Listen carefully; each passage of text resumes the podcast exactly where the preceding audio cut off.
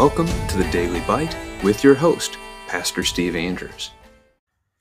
Today we read from Isaiah chapter 60.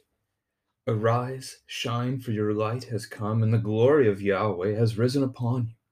For behold, darkness shall cover the earth, and thick darkness the peoples. But Yahweh will rise upon you, and his glory will be seen upon you. And nations shall come to your light, and kings to the brightness of your rising. Lift up your eyes all around and see. They all gather together, they come to you. Your sons shall come from afar, and your daughters shall be carried on the hip. Then you shall see and be radiant. Your heart shall thrill and exult. Because the abundance of the sea shall be turned to you, the wealth of the nations shall come to you. A multitude of camels shall cover you, the young camels of Midian and Ephah, all those from Sheba shall come. They shall bring gold and frankincense, and shall bring good news, the praises of Yahweh. All the flocks of Kedar shall be gathered to you. The rams of Nebaioth shall minister to you. They shall come up with acceptance on my altar, and I will beautify my beautiful house. Who are these that fly like a cloud and like doves to their windows? For the coastland shall hope for me, the ships of Tarshish first, to bring your children from afar, their silver and gold with them, for the name of Yahweh your God, and for the Holy One of Israel, because he has made you beautiful. Foreigners shall build up your walls, and their kings shall minister to you. For in my wrath I struck you, but in my favor I have had mercy on you. Your gates shall be opened continually, day and night they shall not be shut, that people may bring to you the wealth of the nations, with their kings led in procession. For the nation and kingdom that will not serve you shall perish. Those nations shall be utterly laid waste. The glory of Lebanon shall come to you the cypress, the plane, and the pine, to beautify the place of my sanctuary, and I will make the place of my feet glorious. The sons of those who afflicted you shall come bending low to you, and all who despised you shall come down at your feet. They shall call you the city of Yahweh, the Zion of the Holy One of Israel.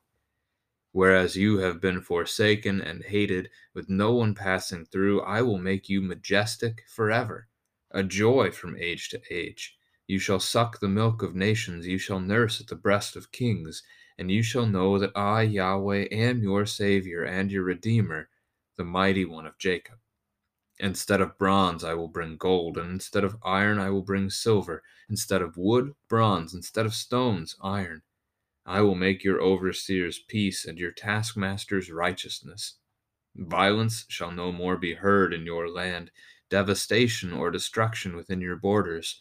You shall call your walls salvation, and your gates praise. The sun shall be no more your light by day, nor for brightness shall the moon give you light. But Yahweh will be your everlasting light, and your God will be your glory.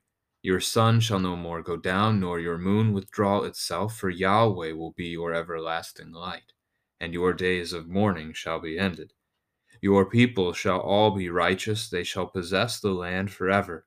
The branch of my planting, the work of my hands, that I might be glorified. The least one shall become a clan, and the smallest one a mighty nation. I am Yahweh. In its time, I will hasten it. This is the word of the Lord. This text is a, a wonderful text of comfort and rejoicing for God's people, the church. It starts right away in verse 1 Arise, shine, for your light has come. You can ask your family today, What is our light? Who is our light? And we know that Jesus Christ is the light of the world. So is a reference to salvation here, as the whole chapter is. Verse 2 Sin covers the earth. We know this is true. But Yahweh will rise upon you. So while the earth lies in darkness, salvation has come to you. Again, the light of the world. And now you have that light. Nations shall come to your light. This then is Matthew chapter 5, where we learn from Jesus that we are to be light to the world because we are shining Christ to them. We are sharing Jesus with them, the good news. We're sharing that gospel. Imagine This is a, a good one we can walk through with our family. Imagine the whole world being in darkness, complete and total darkness. You can't see anything, and it lasting for days. And then suddenly, in the midst of all that darkness, there's a light. Maybe it's just one small part of your community that has light. What do you think all the people are going to do? They're going to they're going to go to the light. This is the way the Bible describes faith and talks about what it's like to be a Christian. The world around us lives in darkness, but you have the light of Christ. Let that light shine. Share Jesus with others because nothing else matters. All the things, the daily trappings of this world that we get so caught up in, the sports box score, it doesn't matter. It will not matter in paradise who won the Super Bowl this year. Not one bit. It will not matter who was elected president in the upcoming election. In paradise, it won't matter. What matters is Christ and that your neighbor trusts in Christ. So let the light of Christ shine through you. Love your neighbor every day, however you can. Verse 4 Your son shall come from afar. So there's a restoration of Israel, but it's not just Israel. We've seen it time and again in Isaiah, and it's coming up throughout this chapter as well. This is also for the Gentiles. And because people are coming to the church, because they are seeing the light of Christ, your heart shall thrill and exult. We rejoice. We rejoice every time someone comes to faith. It is a wonderful, wonderful thing. Uh, and we learn that of the New Testament the angels as well, that there is much rejoicing in heaven over one sinner who repents. Truth, great truth. The wealth of the nations shall come to you. Verse 6 mentions camels. We don't normally think of camels in our American setting as, as something of war, they were or could be used as animals in, in war. They could carry supplies, cargo for, for soldiers they could carry the soldiers themselves. Um, they could be used to lead the Israelites into exile. So, uh, what was an animal that was used against Israel is now simply going to come to Israel. They shall bring gold and frankincense and good news. Do I even need to ask?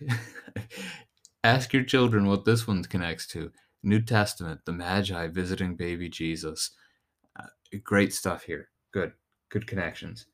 Verse 7 Acceptance on my altar. God will accept the peoples of the world. Nebaioth, Kedar, gathered together. The sacrifices of these people will be accepted in the temple. God has invited the world to come to the foot of the cross of Jesus. The last words there I will beautify my beautiful house. So the house of God is already beautiful. It's beautiful because he's in it. But now, how does he say he's going to beautify it? How he, how does he say he's going to make it even more beautiful? By adding people to it. He's going to bring you in. He's going to bring in the nations and beautify his house. That's a really neat phrase. And it connects down to verse 9 because he has made you beautiful. Salvation is the referent there, eh, that you have been cleansed of your sin. It's your sin that makes you ugly. It is your sin that makes you disconnected from the Lord. And that's taken away. And I know that phrase probably just sounded odd that it's your sin that makes you ugly, but in a way, it's true. You think of Adam and Eve in the garden, they were perfect. They had no shame, as you read in Genesis chapter 2, right there at the end of the chapter. They were naked and had no shame. There was no body image issues. There were no issues of the, the appearance of the self. It wasn't until after the fall into sin that that became a problem, and it was an immediate problem. As soon as they sinned, they looked down. God is making you beautiful through the blood and and body of Christ in the Lord's Supper that you get to receive each and every weekend. A wonderful gift. Uh, now, it's not going to change your literal physical appearance, but you are redeemed, you are saved. And in paradise, there will be no comparison, there will be no body issues whatsoever. Once again, because we will no longer look down. We will have our eyes oriented to the creation around us that we get to love and care for one another as we serve the Lord in his temple day and night. Verse 10, actually, verse 8. Sorry, skipped over a little bit there. Can you stop a cloud? I can't, and neither can I stop the nations from coming to Jesus. Simple point right there. All the nations are coming. The coastlands shall hope for God. The ships of Tarshish are going to come. Verse 10 Cyrus does this builds up the walls, pays to rebuild, serves the Israelites. In God's wrath, he struck them, so exile, but in his favor, he has had mercy, so restoration. They are punished for their rebellion, but then they are restored, they are redeemed. Your gates shall be open continually, day and night they shall not be shut. You shut your city gates out of fear, just like shutting your front door on your house you fear an enemy. You fear a thief. You fear someone coming to harm you or your family. And it will no longer be necessary to close the gates of the city. So, this is not uh, the temporal reference to 517 BC. This is paradise that becomes the reference here. There will be no more enemy to fear. Verse 12, they will perish. The enemies of God will perish. As we look down at verse 14, part of God making his power known, uh, seen before in other spots in the Old Testament, some sometimes you see these groups that they ally themselves to God's people.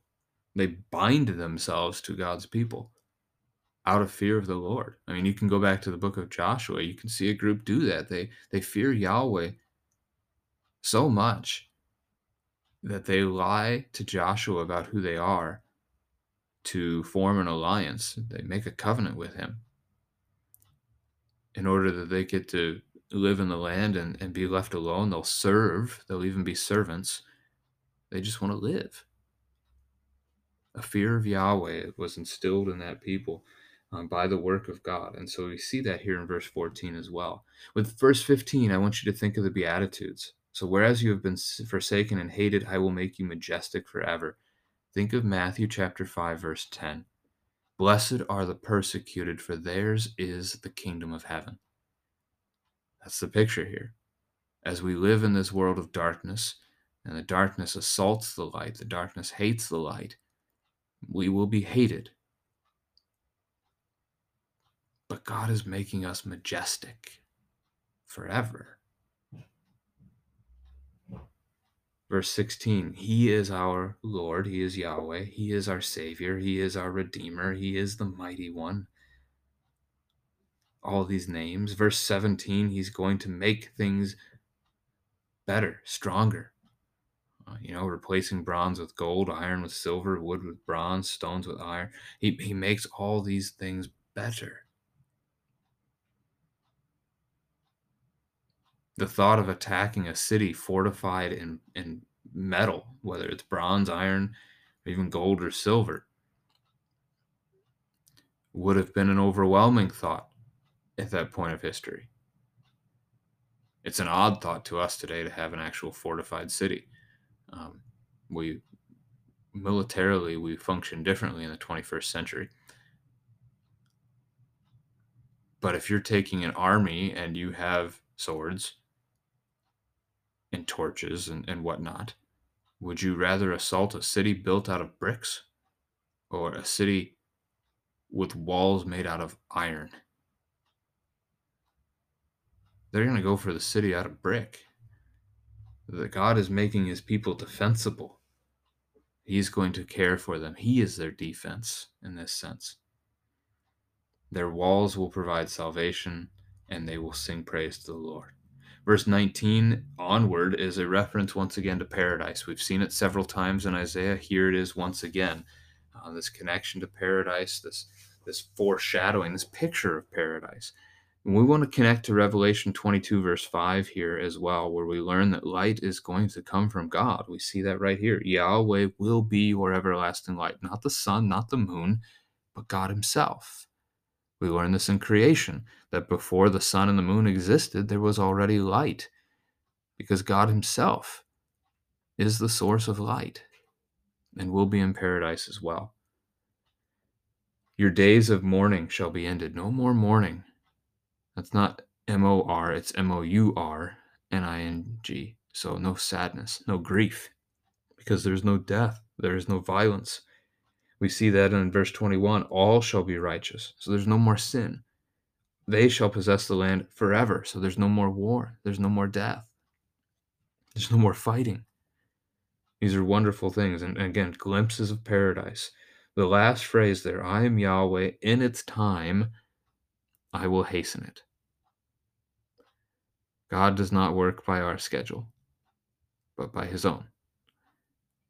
He sent Jesus into creation at the proper time, and he will send Jesus back into his creation at the proper time. Jesus has promised us that that time is soon, but we do not know the day or the hour. So we live each and every day trusting in Christ as light of the world sharing the salvation of God with our neighbor.